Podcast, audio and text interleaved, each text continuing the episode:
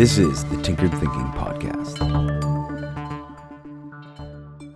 Episode 726 Writing Russian Roulette.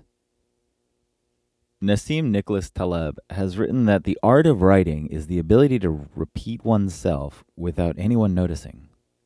Meanwhile, teachers of writing caution against repetitive writing. No one wants to read the same sentence over and over. So, what is going on here? Should books be much shorter, with their main point distilled down to a single sentence? Do books exist as a giant repetitive elaboration just to have something of substance to sell as a product? Or is there a point to repeating your point? Taleb's prescription at first seems cheeky, like a paradoxical joke. However, it's better interpreted as a riddle with a concrete solution. The point isn't to fool the reader into reading the same thing over and over. The point of repetition is to account for the fact that all readers are different, and what resonates with one reader will go unnoticed by another, and that second reader might find the same idea in a different incarnation within the same pages. The purpose of needing the same point over and over is to present it in as many lights as possible from as many angles as possible. Great fiction writers will describe a scene using all the senses. Visual people will clue into the visual. Described scents will light up in the brains of people with good noses.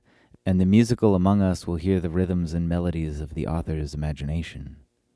At the end of the day, it's all the same scene, but every scene evokes a different experience in each person. So too with the writing. The author with a point to make attempts to repackage their idea in as many ways as possible so that it has a chance to land with as many different kinds of people as possible. Tinkered Thinking, for example, only has one core idea. This idea is encapsulated in a single sentence, and each of the hundreds of episodes is an attempt to approach that idea from a slightly different angle. We might imagine an idea in the center of a circle. As a reader and thinker, we can imagine stepping onto this circle and looking at the idea in the middle. We can then take a step to the side and see the same idea from a slightly different angle.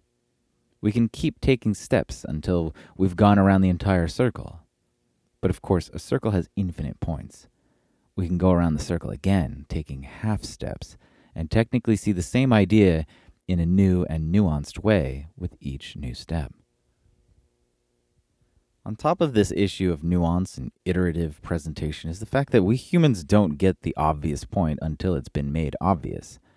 It perhaps does well to note that the word obvious means frequently encountered. Burying the sole point of a book into one single sentence makes it likely that very few readers will actually catch it. Most are often too distracted by the desire to take another sip of that latte. But state it again, preferably in a new way, and you're likely to catch the reader while they notice.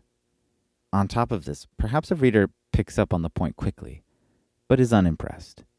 It's not until later that this reader sees the same idea described within the parameters of a specific application that the true profundity of the idea finally hits home.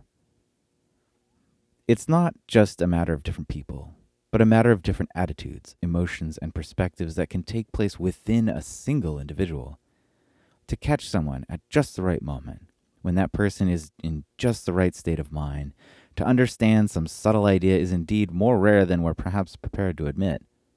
But spin the chamber again and pull the trigger, and after enough tries, the point will land home.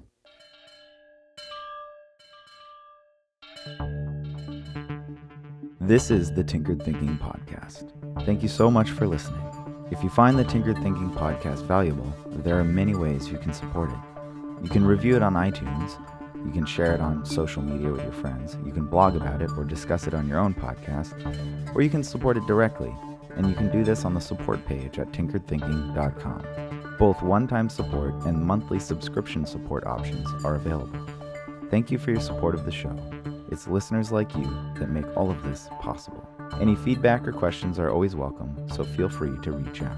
And until tomorrow, remember to be careful about the context.